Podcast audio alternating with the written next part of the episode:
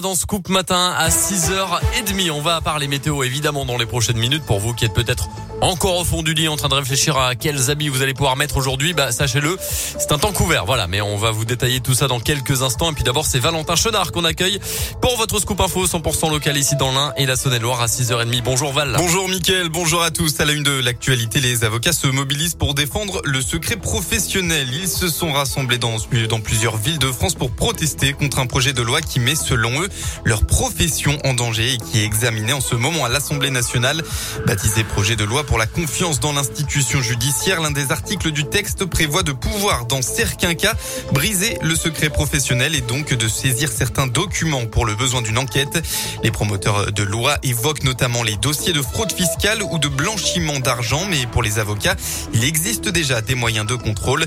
Pas question donc d'affaiblir le secret professionnel. Maître Alain Decroix est avocat dans la région. Aujourd'hui, un client qui vient vous voir dans un, euh, dans un cabinet doit se sentir à 100% protégé. C'est tout type de documents. Ça va de ses éléments d'état civil jusqu'à effectivement sa déclaration d'impôt sur revenu, peut-être des consultations d'autres confrères qu'il aurait pu avoir reçues, notamment de l'étranger.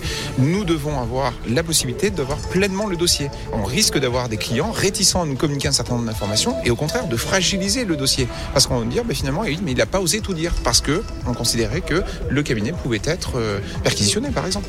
Hier à Bourg-en-Bresse, ils étaient plus d'une dizaine à se rassembler devant le palais de justice. Des perturbations attendues sur les TER aujourd'hui, journée de grève à l'appel de plusieurs syndicats qui demandent des hausses de salaire. D'après la SNCF, le trafic sera affecté mais ce sera très variable selon les régions. Les trains à longue distance ne sont pas concernés. Pour les TER, les grilles horaires sont en cours de réalisation. On vous dit tout sur radioscope.com. Il téléchargeait et échangeait sur les réseaux sociaux des images de jeunes garçons. Un Indinois a été condamné hier à deux ans de prison avec sursis. Les faits se seraient déroulés pendant cinq ans entre 2014 et 2019. Il avait en 2019 remis une clé USB à la police qu'il gardait en permanence sur lui. D'après le progrès, elle contenait 415 photos et 18 vidéos. Il se serait par ailleurs connecté 4500 fois en cinq ans sur un site spécialisé.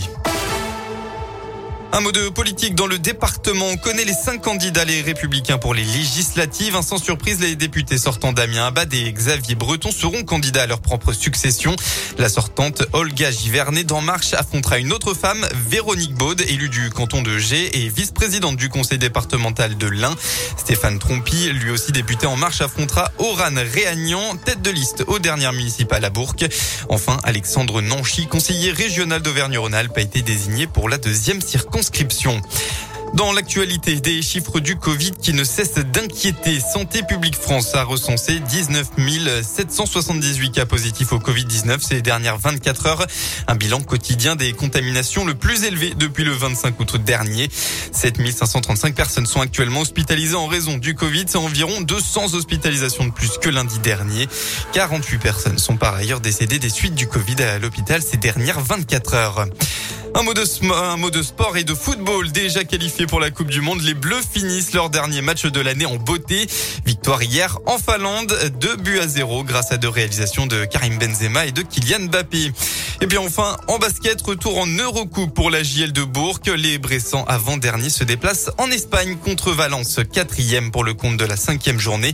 Coup d'envoi de la rencontre à 20h30. Merci Valentin. Prochain scoop info dans une petite demi-heure.